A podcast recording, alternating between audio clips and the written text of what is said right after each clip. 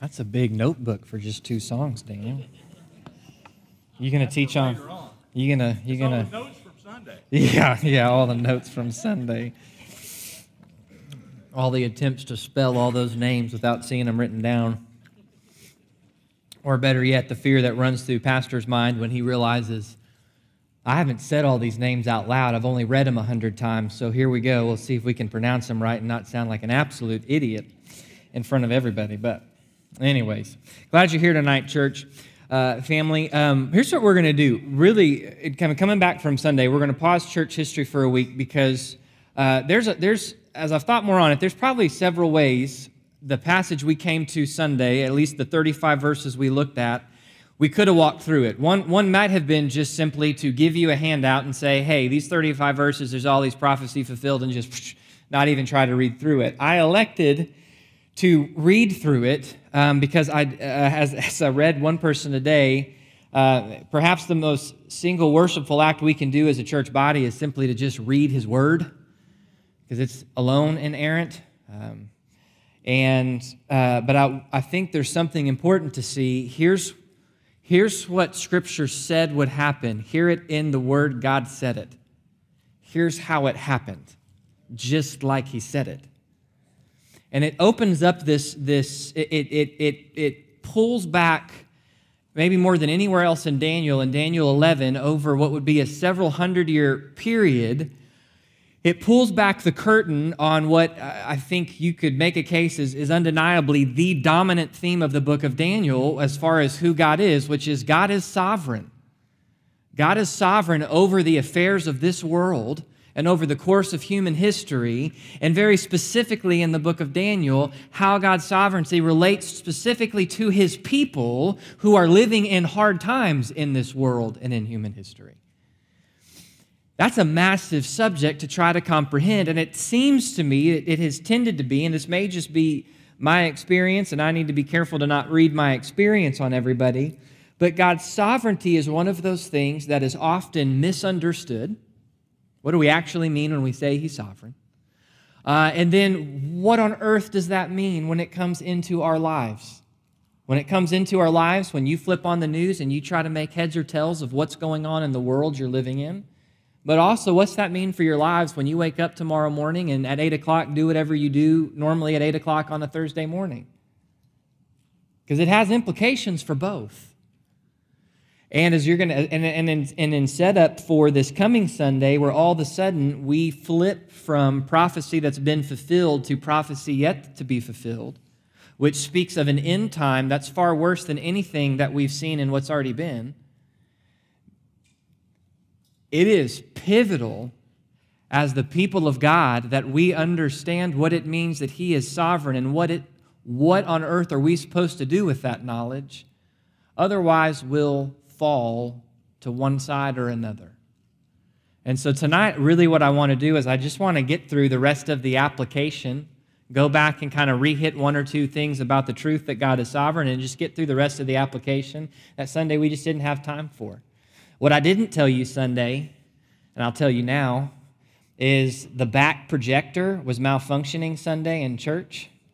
So I had to try to work my way through that whole passage without the aid of any clock on the back wall. And so occasionally I'd swipe my phone under the clear uh, pulpit to try to see if I could see is that, is that what number is there? I got to figure out where we're at. So when I said we got out a minute late, that's God's grace. It is because I didn't know what time it was most of the time. But don't worry, the clock's there tonight. Um, I see it. Big white. It's not like preaching class where when you get down to the last five minutes of your time, it starts flashing in red at you. It's very frightening. Um, anyways, okay, so here's what we said. Here's, here's what we said. Coming out of Sunday's passage, we said this God is sovereign and foreknowing all things as he works out his redemptive plan over the course of history. So God is sovereign. Part of sovereignty means he knows everything. He knows everything actual, he knows everything possible. Now, to contrast that with us, we know a few things that are actual. And we speculate on a couple things that are possible. What do I mean by that? I mean, the actual things we know, most of us are very limited in the amount of knowledge we actually have of reality. It's very small. So things that are actual. And when I say that we might speculate on a few things that are possible, I mean, you could certainly go, well, it's possible that I could go get dessert tonight after church. It's also possible I could go get a hamburger. Well, yeah, okay, you know something possible, but when we talk about God, God knows everything there is in actual existence, every piece of knowledge that is capable of being known, He knows. But He doesn't just know everything actual, He knows everything possible. He knows it all. When we say He knows it all, He knows it all. He knows every, which, I mean, just taking down a rabbit hole for saying, it means he knows every way he could have created all of creation. And he also knows every, the fullness of the way he actually created all of creation. He knows everything, and part of that knowledge implies that he doesn't just know everything presently, but to him, everything is present. Because God exists outside of time. So he sees the past, the present, and the future all at once. That's why Jesus can say, I tell you, before Abraham was, I am. It's all present, which to just give you this right now so we can try to wrap. When we talk about God's sovereignty, God's providence, God's plan, His will, His purposes, understand that we are, we are but Lego people trying to comprehend a, a, a being beyond our understanding. And we've got to be careful to not put God under the same limitations that we have in trying to understand Him. So that's why I said when we use the term foreknowledge, God knows everything that has yet to happen. He knows exactly what's going to happen. He knows if you're going to go get dessert or a hamburger after church tonight. He knows. He knows everything that's going to happen in your life, in my life, in our lives in the rest of world history. He knows. Because for him not to know would mean he doesn't possess all knowledge, and that's a really frightening pro- uh, possibility. And by the way, there are churches that teach that, just so you're aware. It's called open theology or process theology, depending on how they want to spin it.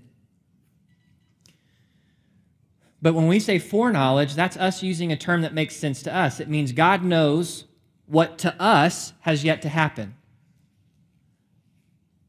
And that's clear to understand that way because if we just say, well, well, God foreknows, but we put the same time constraints on God that we have, well, that means for God to foreknow means that it was already predetermined in a way that was set in stone. And all of a sudden you start going down this path of fatalism. Well, what does it matter? Why should I choose? Whatever I choose has already been predetermined. And that can take you down another dangerous rabbit hole. So understand, it is never appropriate for us to put our limitations on God, that is another way of us trying to make God in our image. And that one we do naively and unintentionally, but putting God in our image is at the end of the day sin. And so we understand God knows all things actual, He knows all things possible, so therefore He foreknows all the things we don't know, all the things that have yet to be, He knows.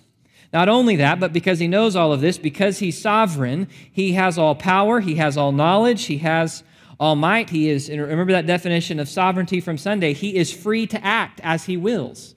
He does not have to act permission from anybody. He doesn't need to go get counsel on what's the best course of action. Um, he's not at a loss. He doesn't need to go take a master's class or, or uh, sign up for a symposium on how to, how to be a better God. He's free to do what he wants as constrained by who he is. Because he's never going to want to do something outside of who he is. He is all good. And so, because of all of this, when God says something will be, so it will be. His word comes to pass his word comes to pass. So when we read a passage like we did, and when you give you the reason for you having that handout is to be able to go and look. Here's what God said would happen. Here's what happened, just like he said it would. Now, naturally, that's going to go, well, did it happen because he said it and there was no other option, or did it happen the way he said it would because he already had seen the whole movie and knew exactly what would happen? We'll tackle that here in more a second, but just to establish God is sovereign. He knows all things. and his word comes to pass. He's got this redemptive plan, this purpose and plan for all of humanity that he's working out tangibly. So God exists outside of time, but here's what's amazing God, who exists outside of time, who holds time in his hand, is the personal God who interacts with us inside of time, who in the incarnation experienced time as a human. Conception, growth in a womb, birth, infancy, toddlerhood, childhood. I don't think they had teenagerhood back then. Manhood. So, this is not to try to describe, and that's the beauty of our God. Our God is beyond anything we can possibly comprehend, yet He absolutely reveals Himself in ways that we can actually comprehend. And not just comprehend, but relate to. Because that is the brilliance of our God. So, God knows all things. He knows all things actual. He knows all things possible. He knows what's going to happen. He knows the course. He knows the script of the rest of history. He knows it. Nothing that happens in our world is a surprise to Him. Nothing that happens in our lives ever surprises or catches God off guard. Now, having said that, and we'll come here as we get through my notes here. That doesn't necessarily mean that God causes everything to happen the way it happens. God causes some things and he allows some things. We'll come back to that. But for now, God is sovereign means he knows all things. He's sovereign. It means sovereignty really speaks to the fact that God is in control, that he alone is the ruler of his creation. Um, it demands he possess all knowledge. It demands all power. It demands absolute freedom to, to, uh, to act. We saw that in the passage Sunday. You see his, his and, his sovereignty, you can divide it up. And we've done this actually last year um, when we looked at our, our series, Godology. We've done this when we looked at God. God's sovereignty played out in terms of preservation. What does God do? He preserves. It's, it's by the word. I mean, you and I can comprehend the law of gravity with a mathematical equation, but Scripture tells us literally that that mathematical equation is the word of Jesus sustaining all of creation by the word of his power. That the only reason you and I still have breath at this moment is because God speaks it and wills it that we have breath at this moment. Every aspect of creation is being held together by the very will of God. He, he preserves, He governs. He governs his creation. And this takes us down into what we would really call, when we're talking about God's will and his sovereignty in our lives, we're talking about his providence. How he exerts his will in, through, and around our lives. You see this in the passage from Sunday. I made mention of it Sunday, I'll make mention of it again. When you read through those 35 verses, there's 10 different times that the most powerful kings in the world have their plans fall apart when they have the most powerful army they'd ever conjured up. Why? Because humans aren't sovereign. And our best intentions and our best plans are ultimately destined to fail. I've got news for all of us. Every wicked despot who's ever ruled in human history, every single one has lost. And not one of them will ever win. Now, that doesn't mean they don't win for a time. It doesn't mean they don't cause real pain and disaster. It doesn't mean that there's not responses by those who can stand up for what's right. It doesn't mean any of that, but it does mean ultimately they all lose. Every one of them is in the ground, body rotting, or will be. Four times in the passage, um, you see very specifically when it came to Antiochus Epiphanes, it makes mention of God had appointed a time. Again, God causes some things, God sets barriers on some things, and God allows some things as the natural consequence and outflow of all choices. And in the midst of all of it, He knows all of it. And you go, well, how can I put that together, Pastor? You can't. Because not one of us in this room is sovereign. Do you realize, and I, and I, and I, I think I, I skipped this part Sunday, a God who is anything less than absolutely sovereign would never create beings with any kind of free will. Because if somehow we, and remember, we, we, God created us, we have a type of free will. We do not have unlimited free will. You and I cannot get up and do anything we want to do. Case in point, You can't get up and go, I want to be like Superman and fly, and, and, and all of a sudden just shoot through the roof of this building. You can't do it. You know why? Because the laws of gravity are more sovereign on your body than your, your imagination. You can't, by the, your own word of power, go, let there be light, and there be light. Because our words don't have creative power in the same way that God's word has absolute creative, right? We have a type of free will. And the words I use Sunday, and I try to use them consistently, the type of free will God has given us. Say, well, why do we have a type of free will? Well, because we were made in the image of God. Realize nothing else in creation is in the image of God, only humankind. And in all of creation, seen and unseen, there's only two beings that have any type of free will the, the angelic, demonic, the spirit beings, and then us. But realize, I mean, do you realize when Jesus was on earth, no part of creation outside of humanity. And, I, and interestingly enough, even the demons, we can include them in this. No part of creation except for humanity ever told him no. When, when he saw the waves rushing, peace be still, instantly the waves submit. When he tells food to multiply in ways that are supernatural, instantly it submits. When he comes up to a demon and says, Get out right now, instantly it submitted. Yet he came to his own, John 1, and his own rejected him and did not submit. You and I, humankind, are unique because we alone in all creation are made in the image of God who has absolute free will.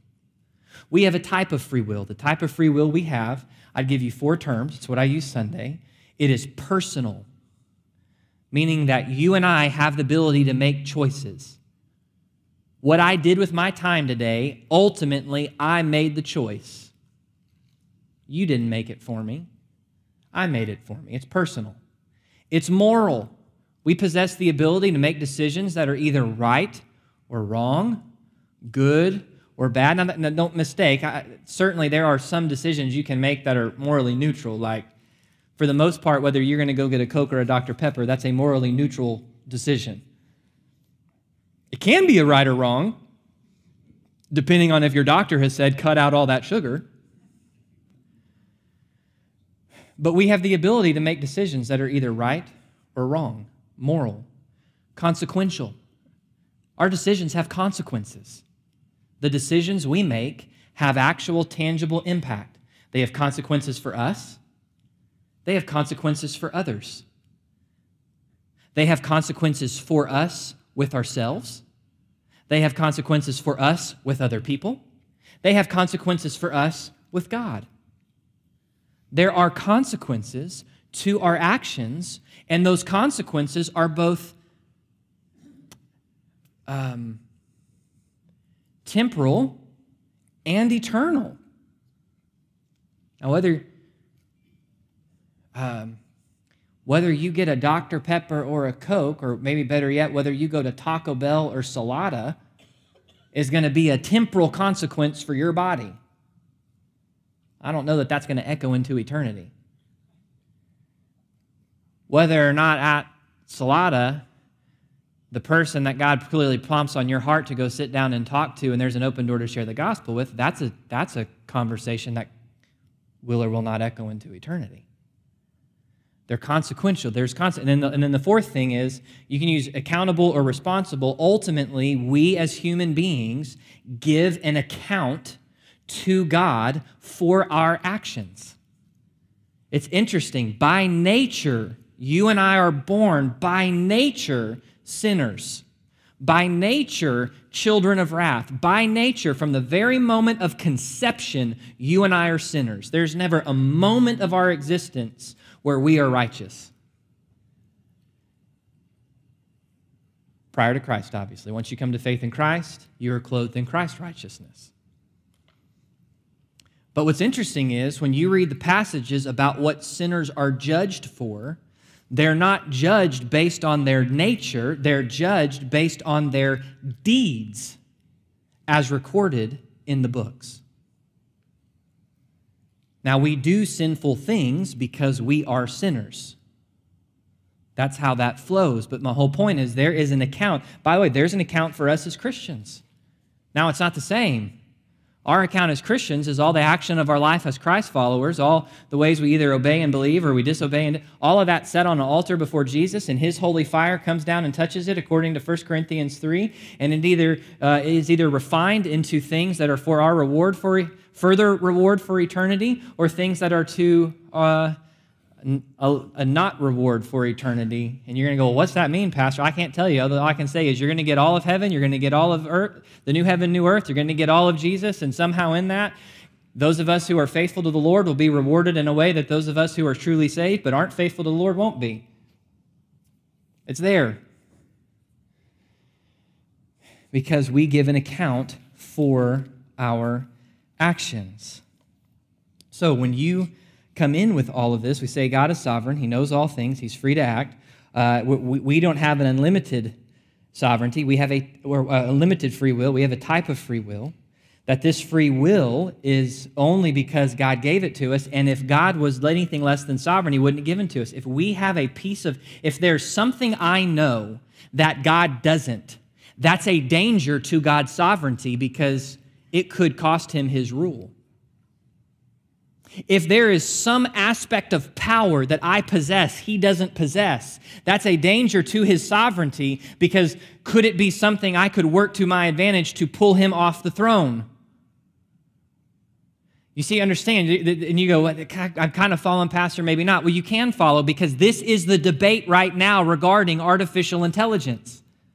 The reason there is a debate in our culture about whether AI, there should be limits or not limits, is because inherently we realize as humans we are not absolutely sovereign. Does AI have something that would overcome what we think we have and destroy us? That's the whole debate. We're scared of AI because we are not sovereign. God's not scared to make us with a type of free will because he is sovereign.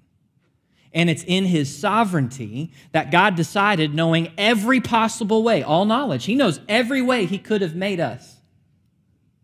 And he has all power, meaning he has the ability to make us any one of those ways. And he is all good, which means he would only desire to make us in the best of all possible ways. And here we are the pinnacle of God's creation, whom God made knowing what we could do with the type of free will we have, which is to deny his will, which is what we call sin. Sin is a denial of the will of God. And it's what we did. God's will was here's, our, here's Eden, eat of this, this, this. Don't eat of this one place. Take the what you see here in Eden with me and go out into this world I've created you and spread it. Be fruitful and multiply, exercise dominion. And what did we do? We listened to a liar. And we made that choice. Satan didn't make it for us, we made it. It was wrong, it had consequences, it broke everything. Broke our relationship to ourselves, broke our relationship to each other, and most importantly, broke our relationship with God. And we're accountable for it. Any God who's anything less than sovereign would not make us this way. So it takes us all the way around to this and go, so does that mean somehow, when we take all this and we say God is sovereign, that his plans come to pass, that we've got this type of free will? What it means is we can thoroughly reject any idea that somehow life is fatalistic. That somehow life has all been predetermined by God, that God set down uh, before time began, and he sat there and he wrote, wrote the script, and and everything that you do is, is right on pace with his script. And, and so there's really no decision. You don't possess the ability to make one of two decisions. It's already been scripted out for you. That's, that's fatalism. And, and, and by, if you do a historical study, fatalism is always a pagan idea. Life is not fatalistic. It can't be fatalistic if God gave us a type of free will. Now, don't mistake. You're going, well, how does that type of free will and his sovereignty go together? Well, there's parts of that we can understand, and I got news for you. There's parts of that I will never, no matter how long I'm your pastor, ever be able to explain to you. Because it's beyond my pay grade as a human being. I gave you the example of, well, how do those things play together? Gave you the example A.W. Tozer came up with, which says God's sovereignty is like all of us being on it. When you, when you board a ship, Um, when you board a ship in New York sailing over the Atlantic for Liverpool, you get on that ship. There's all sorts of things you have free will to do on that ship. Some good, some bad. You could start a riot that the captain has to come down and squelch. But it doesn't matter what you do on that ship. The captain is sovereign of that steering wheel, and that ship is going to Liverpool no matter whether you like it or not. There is a way in which they go together, which means God does not cause everything that happens to happen, i.e., what some boys in one of my classes, a freshman in college, shouted out trying to pick on the professor. Well, professor, it was God's will that Adam and Eve sinned in the garden. Can't be God's will because God's will cannot be sin. God's will was to defy his will. That's self contradicting.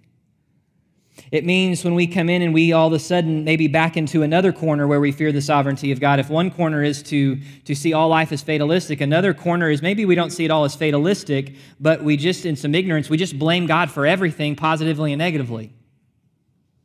Oh, this thing happened when I was God. Oh, this person died. Oh, it must be because God wanted another angel. They died by suicide. oh, this leader's been elected. Well, it must be God's will because God puts every leader on the throne. I don't know that it says God puts every leader on the throne. It's clear as He puts some leaders on the throne and some leaders He allows us a choice to put on the throne. And we better be really careful of when we go around saying what God did or didn't do there, because unlike the days of the prophets, we don't have a prophet today who's sitting around going, Let me tell you the mind of God as He told it to me.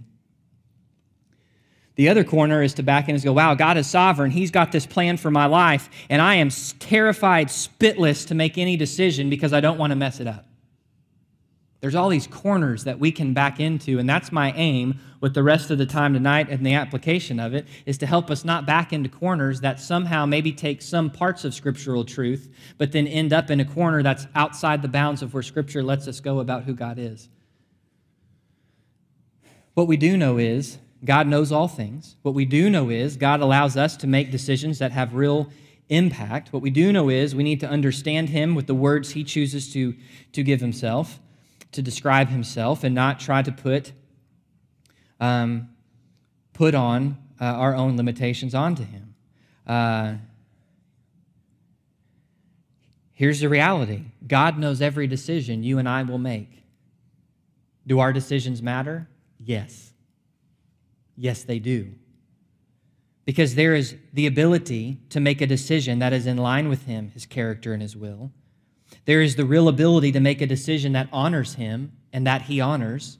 And there is equally the ability to make a decision that will fail to honor Him and that He will not honor. Our decisions matter under His sovereignty. So, just, just for a second, nature of God's will. When we talk about God's will in Scripture, there's several different ways. Most of us get think of God's will and we think about things like what's God's will? Who should I date? Who should I marry? What job should I have? When should I retire? And we get all caught up in those questions when the overwhelming majority of God's will spoken about in scripture has to do with his plan of redemption or the impact of that redemption in our life as those who've been saved, who've been redeemed. Let me give you an example. Uh, 1 Thessalonians chapter 4, verse 3. You say tonight, Pastor, what's God's will for my life? I, I'm going to answer the question for you right now. For this is God's will your sanctification.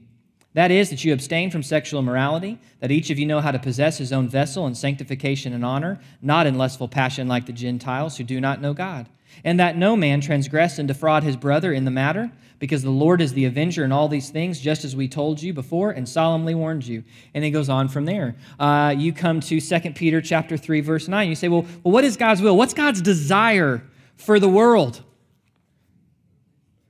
The Lord is not slow as some about his promise, as some count slowness, but is patient towards you, not wishing for any to perish, but all to come to know him. There are countless places all over Scripture that tell us plainly this is the will of God. The overwhelming majority of God's will for our lives is spelled out in the pages of Scripture. Now, there are some things that aren't spelled out. There is no verse in the Bible that told me who to marry. But there's a lot of verses in the Bible that tell me the kind of way I'm supposed to walk in humility with God, the way in which I'm supposed to trust God, the way in which I should be hearing His voice, and the kind of person I should marry versus the kind of person I shouldn't. There's no verse in the Bible that tells you what job to take. But there's a whole lot about in the Bible that tells you what jobs are righteous, what jobs might fall into an unrighteous category, and how you are to glorify God in that job.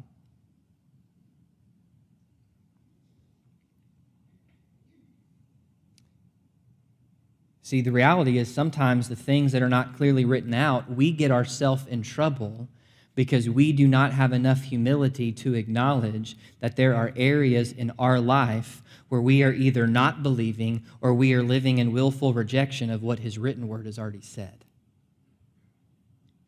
And how many decisions, as you grow in Christ, have you ever thought, if I had just simply believed that, I wouldn't have made that decision? Bingo, case in point. The reality is, there, when we speak about God's will, there are aspects of God's will. And, and again, we're, we're, we're being constrained by the English language here. There are aspects of God's will that will absolutely come to pass. The boat is going to Liverpool. History is moving towards heaven, new heaven, and new earth. God's will will come to pass. Jesus came, Jesus died, Jesus rose, Jesus ascended, Jesus saves, Jesus is returning.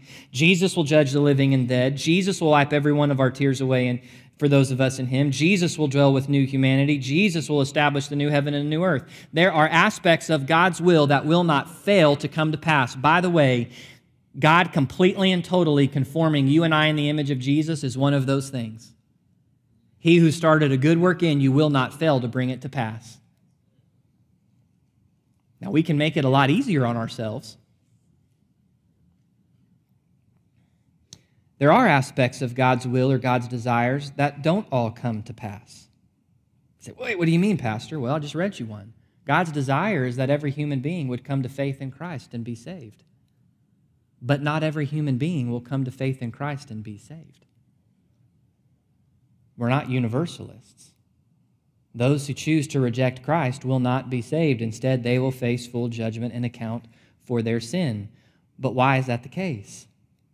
Because God created us with a type of free will to relate to Him where we could make a choice. You know what's not a choice, though? It's the quote I read at the end of the sermon on Sunday. You can choose to accept Christ or reject Christ. That's your choice. But the consequences of that choice, you don't get to barter the terms of. God causes some things. He hardened Pharaoh's heart. The appointed time, God allows some things. Our fall into sin, decisions that we make. There's times God causes, there's time God's, God allows. Ultimately, it's all tied into. But, but, in, but, but in all of that, God is still sovereign on his throne, and there is no action any human being can take that will ultimately stop the fullness of his plans from being finished. Same thing, just on a very broad level. You can truly be saved and live a very disobedient life. Now, a lot of people who claim to be saved and live disobedient lives probably because they're not really saved. But it is possible to be saved and to walk in sin. It's possible. We all do it question is just how long can you do it and, and, and, and still really be sure you're saved? We all do it. You, you can walk in sin, but here's the crazy reality of it all. If you are really in Christ,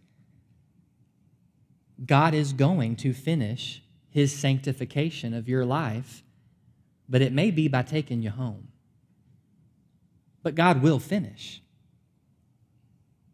There are things God causes, there's things God allows. So, how does this impact us personally? Our God is sovereign. And in his sovereignty, he has called us to make decisions. He's told us who he is and what decisions to make, and he lives within us to convict us of those decisions and to empower us to actually make the right decision. He's made it quite simple because we are quite weak. God is sovereign, and our decisions do matter. Our decisions, the decisions we make, do matter. He has a plan for our lives. Most of it He reveals in His Word. That which he does not, he makes clear to us on what to do. Seek and submit to him in love. Trust him in faith, resting on his word, though unseen. Obey what he says. If God's sovereignty paralyzes us, so no, I'm, I'm, I can't make a decision because what if I make the wrong decision? If it paralyzes us in fear, or if it excuses our laziness, this was the classic William Carey, the father of modern missions. He tells the man, the pastor who ordained him, God has told me there's no one in India sharing the gospel. I've got to go and make disciples, just like he said. And that pastor, having a very fatalistic understanding of God's sovereignty, looked him right back in the eyes and rebuked him and said, Son, if God wants to win the heathen, he'll do it on his own time. He doesn't need you to do it. If we excuse our laziness, that's a misunderstanding.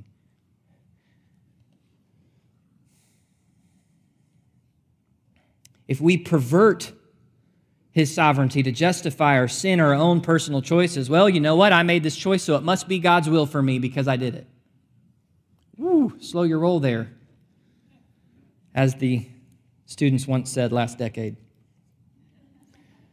If those are the ways we see God's sovereignty, then we, in fact, do not understand God's sovereignty. If we truly understand His sovereignty, it should enliven, encourage, and embolden us to love Him to worship and adore Him with all of our being. God's sovereignty means that if we make a poor decision, He is more than capable of acting to overcome our decision as His children. Not only is He more than capable to overcome the decision, He's more than capable to try to get us to not make the decision before we make it. Conviction. He's more than capable of stopping us before we walk too far down that path to lead to disaster. He's more than capable. This, this is called, by the way, this is simply called Hebrews chapter 12 God disciplines those whom he loves. And guess what? God's sovereignty means if we start to make a bad decision, it means God doesn't have to wait for our permission to do something to intervene in our life because he's free to act in accordance with his character and will which means if you start to make a decision that's wrong, if you start as a child of God to go down a path you shouldn't be going down, He's free to act in full accordance with His wisdom in the way that's going to get your attention and snap you back to reality. Let me give you an example. You know my wife as Bethany, not Kelsey, but you could have known my wife as Kelsey if I had messed up. My senior year of college, uh, I, I, stories make the story very, very simple and short. But there was a girl named Kelsey that I dated. Great, godly girl. She was pretty. She was smart. She was fun. She was godly. We dated, and through very innocent, naive reasonings, ultimately came to this point of having spent time in prayer about it, of having felt this feeling of peace. We're supposed to get married. And we start fast tracking making those decisions to get married. Now, she's going to school several states away, so that's part of the fast tracking is we got to figure out how to navigate all this. And, and I'm going to seminary, and at that time, God's going to ship me out in two years overseas and all of this. And, and God let me walk down that path for a little bit. And I'll never forget driving back from her family's five hour drive back to my university from a weekend I had spent with her family. And I have never felt more of a train wreck in my entire life. Now, nothing happened that was bad. Nothing happened. There wasn't some moral failing on our part, there wasn't some horrible thing that happened with her family. But I have never felt that level of train wreck in my spirit. And I could not get over it for two weeks. And then through praying, seeking counsel, I'll never forget where I was at on the phone with my parents. They asked me a very specific question that when I answered, it was like the storm in my heart instantly calmed and all the clouds pulled back and I could see everything clearly. And the answer to the question was, I'm not supposed to marry Kelsey. And I look at that and I go, God let me walk. I was living in a lot of fear of the future. I had major expectations about what I thought good things, God things, according to the word, were to be in my life that I was not aware of, that I was not actively laying down and surrender to the Lord. Here's a girl who fit the boxes. Here's a girl. And I don't think the issue was having dated her. The issue was we started to go beyond what God gave freedom to do. She's a great girl. I have no contact with her to, to today. There's nothing ill. I, nothing of this story is to speak ill of her. But she was not who God had for me to marry.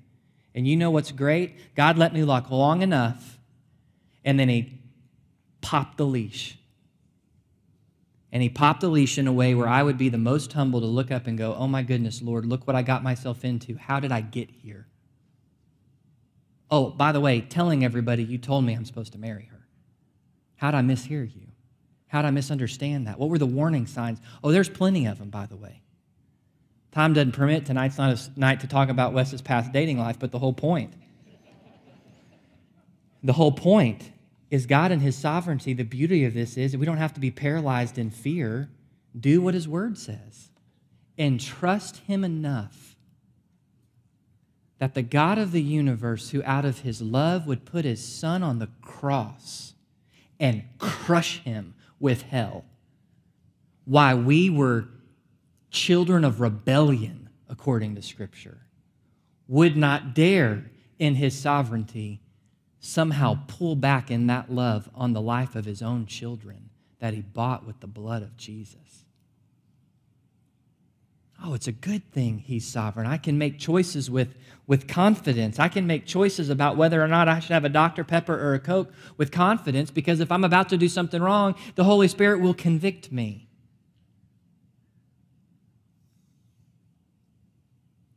And if the Holy Spirit's not convicting me, then go pick what do you want, a Dr. Pepper or a Coke. I won't have either because I don't like Coke or Dr. Pepper. but God bless those of you who do. I can't promise you it'll be in heaven, so drink it now. Uh, but heaven's not according to my will, so you'll have to ask Him. Sometimes we make wrong decisions because we're driven by insecurities, by wrong belief. Guess what? You know what? God allowing us to make wrong decisions that then He exposes in His discipline and conviction, you know what that's called? It's called sanctification. It's called working us out and conforming us into the image of Christ. Let me give you another example. It is easy for me.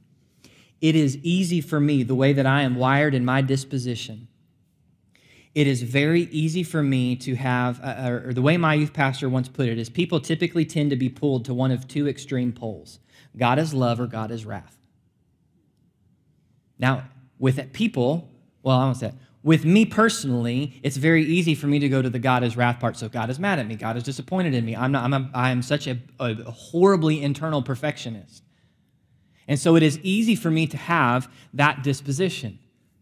But then listen, to what God writes to his people who are actively living in sin. This was something that I, read just a few weeks ago, and I'm going to I'm, I'm to show you how all of this, what I'm talking about God's sovereignty, how it applies every day in, in our lives, what I mean here. Here's what he says. He says in Isaiah 54 to his children who are living in sin, he says, Fear not, you will not be put to shame. You will not be humiliated, for you will not be disgraced. You will forget the shame of your youth and the reproach of your widowhood. You will remember no more. You drop down a few verses. It says, In a brief moment I forsook you, but with great compassion I will gather you. In an outburst of anger, or in an overflowing of anger, I hid my face from you for a moment. But with everlasting loving kindness, I will have compassion on you, says the Lord, your Redeemer. Now, I'll spare you a whole sermon breaking down all the words, but if you listen to that, it says, You were in sin, and there was a moment where I poured out, I brought the paddle out. There was a moment an instant. Everlasting loving kindness, which is the word chesed, which is his loyal covenant love, his mercy. We use several different English words to translate it based on context. He says, This is how I relate to you. Because of your choices for a moment, this is what you got to experience. And so I had to sit there reading that the other day and go, okay, because remember what we said at the beginning of the day. The whole deal is if God is really sovereign, if he's really on his throne, then what he says, his word goes. So as I sit there one day in my very perfectionist personality, not feeling very perfect, feeling quite tired, quite worn down, as Jesse jumps back after not having had split nights for several months, all of a sudden having these random split nights, exhausted, trying to figure out, I want to be a good husband, I want to be a good dad, I want to be a good pastor, and all the while, how to, and here, and I'm just feeling all this imperfection, and oh, and, and what does that do naturally for me? Oh, well, God must be mad, God must be. And then I sit down and I read that passage, and you know what I have to do? Right now, I feel the fear that God is disappointed in me. He's not convicted me of anything actively that I need to repent of. But I feel this fear. Guess what? If God is sovereign and His word goes, then that means I don't get to sit there in that moment before God and relate to Him on the basis of the fear I feel. It means I have to relate to Him on the basis of who He says He is.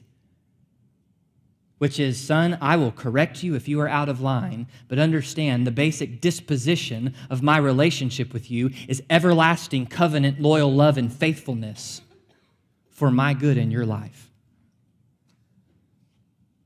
God is sovereign means I have to take his word seriously. If God is sovereign, it means that in the times we're living in, when we flip on the news, I cannot tell you what is going on today that God is causing versus he is allowing. I can't tell you that clearly. There's just too much going on. What I can tell you is there is nothing happening in our world today that is surprising God. There is nothing happening in our world today where God's going, man, I didn't prep for that. There's nothing happening in our world today and the implications of what it means for you and me as followers of Christ, as those saved by grace through faith. There is nothing happening where God's going, I'm not sure I know how to equip my people for that. No, God being sovereign means He knows every bit of what is happening. He knew every bit of what is happening today when Jesus was on the cross. He knew every bit of what is happening today before the foundations of the world because he holds all time equally in his hand. And he knows, because I know the classic debate for Christians oh, we're living in the end times. We could be. We could be another hundred years from the end times. You know how many people thought Hitler was the Antichrist? A lot. And they're wrong. I don't know when the Lord is coming back. There's certainly some things that have happened in the last 10 years that go, wow, that passage of Scripture is starting to make a little more sense now. But that's not for us to know. Our job is to know Him. Our job is to pay attention to the signs, and in paying attention to signs, when, when Jesus talks about in Matthew 24 to his disciples, pay attention to the signs, the context is not so you can know the instant I'm coming back. The context is so you will live with courage because I'm in control. So that you won't capitulate when you see churches espousing false doctrine. Guess what they're doing? Just what God's word said churches would do.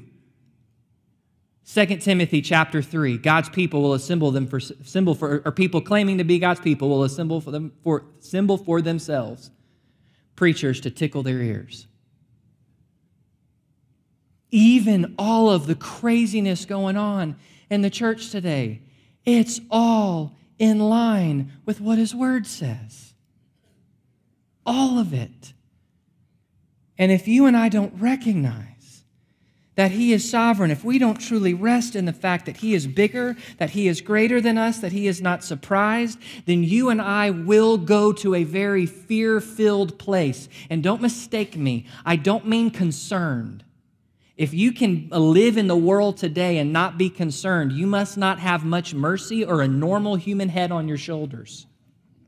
But there is a difference between being concerned and burdened in a biblical way and being beat down, despair ridden, hopeless, and fearful. And it is never the place for the people of God to live beat down, despair filled, and hopeless. That is a denial of our Savior. So we have got to understand God is sovereign. Does He give us a kind of free will to make choices? Yes. And I've got great news for us. He has gone to great lengths to help us know what choices to make. And He's told us, My grace is always sufficient for you to make the right choice. And my sovereignty and love for you is always good, that even when you ignore the sufficiency of my grace to make that right choice, I still love you and I'm not giving up on you. So, what does this mean when you come in and you go, okay, It means that we have to be people who know God for who He is and live by His word. It's real simple. We got to know Him for who He is. That's part of when you go back, and, and I'll, I'll, I'll I be careful. I'm not going to preach half a Sunday sermon tonight, but we'll go back a little bit this Sunday and see that. He talks about in this time, Antiochus Epiphanes, he's going to use words, smooth words, to, to, to, to twist some of God's people away. And it sets up for the Antichrist that we'll talk about this Sunday in verse 36. The, the spirit of the Antichrist, which is already present, whether or not the capital A Antichrist is present or not, I don't know that. that we'll find out if or if not, we'll find out if there's no pre-tribulation rapture, and if and, and when there's a seven-year clear covenant sign that changes the whole landscape of the Middle East. And you go, what is all that about, Pastor? Don't worry, we'll get there in the fall. I'll tell you more. Some of it we'll talk about Sunday.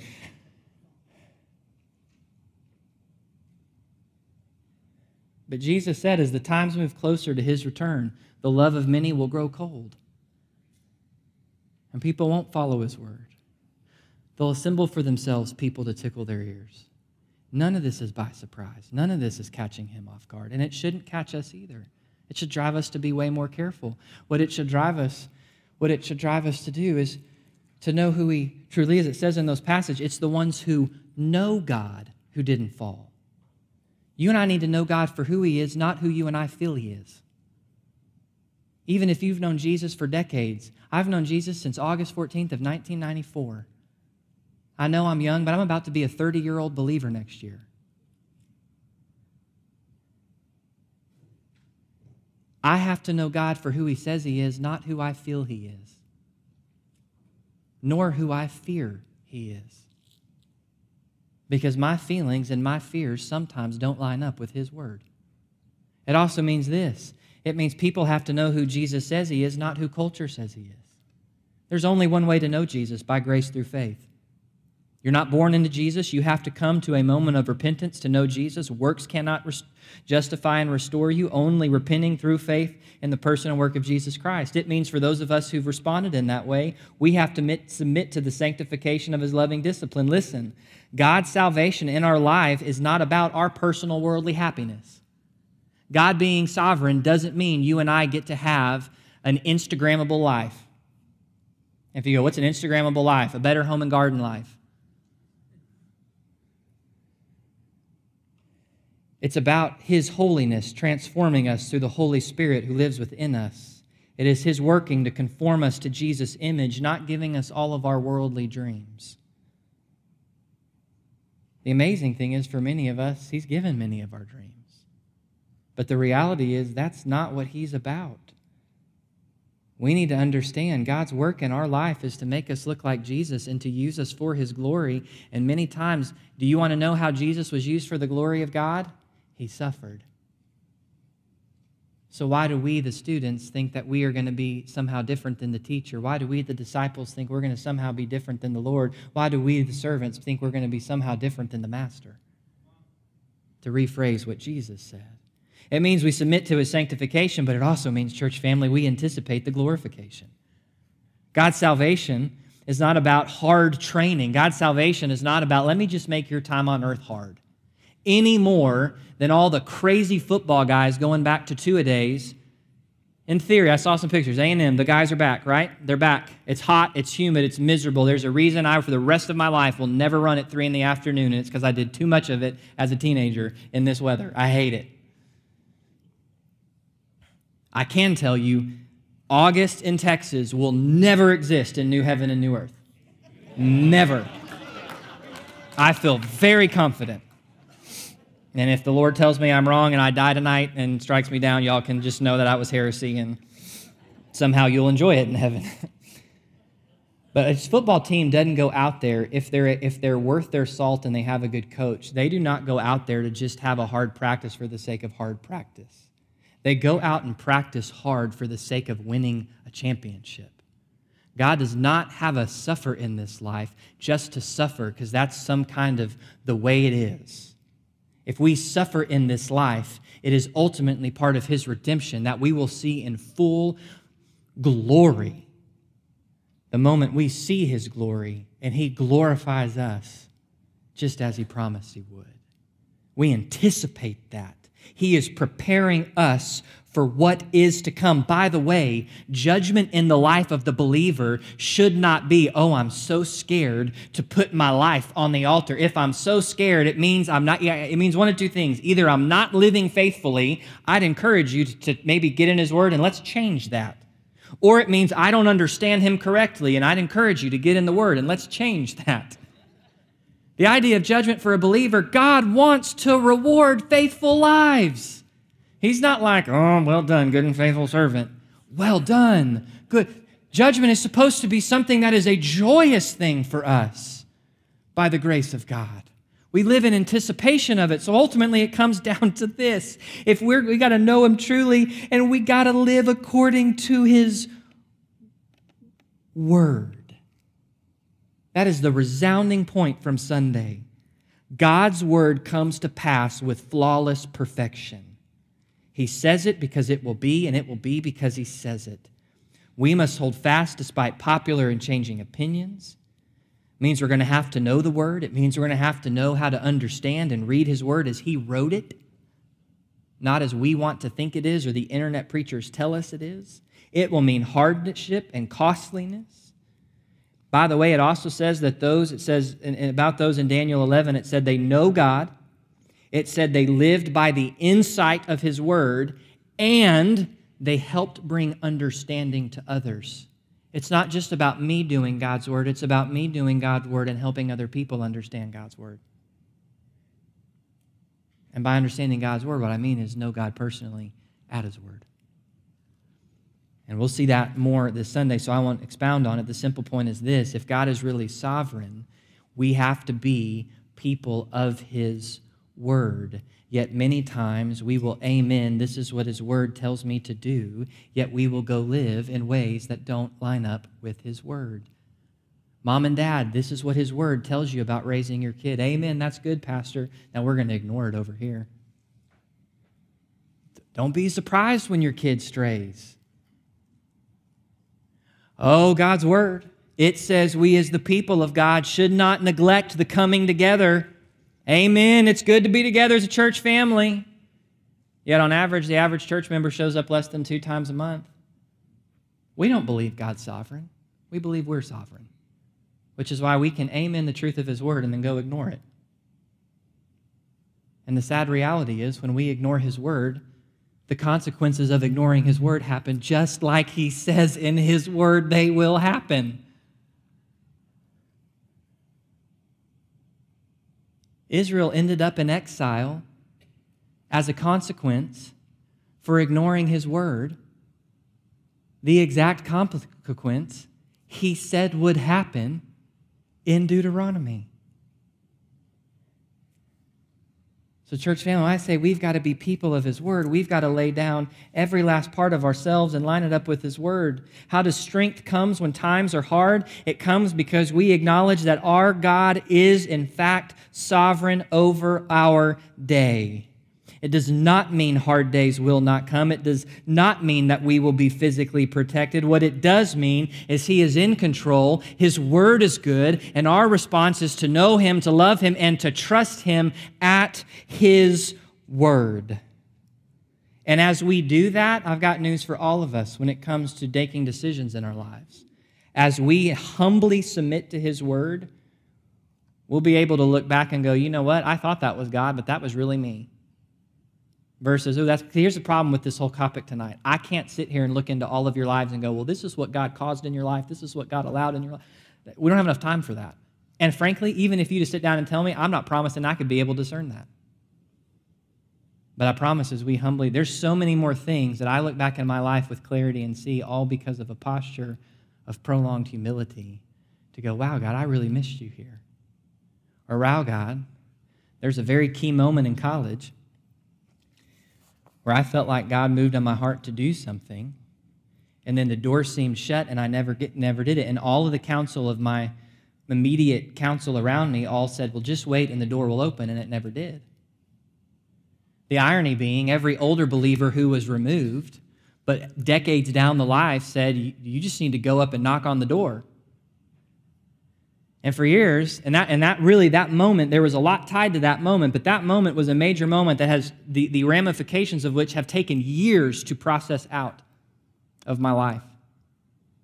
And the irony came the other day as I realized I don't know that I misheard, because I always wonder, well, I must have, how did I mishear God so badly?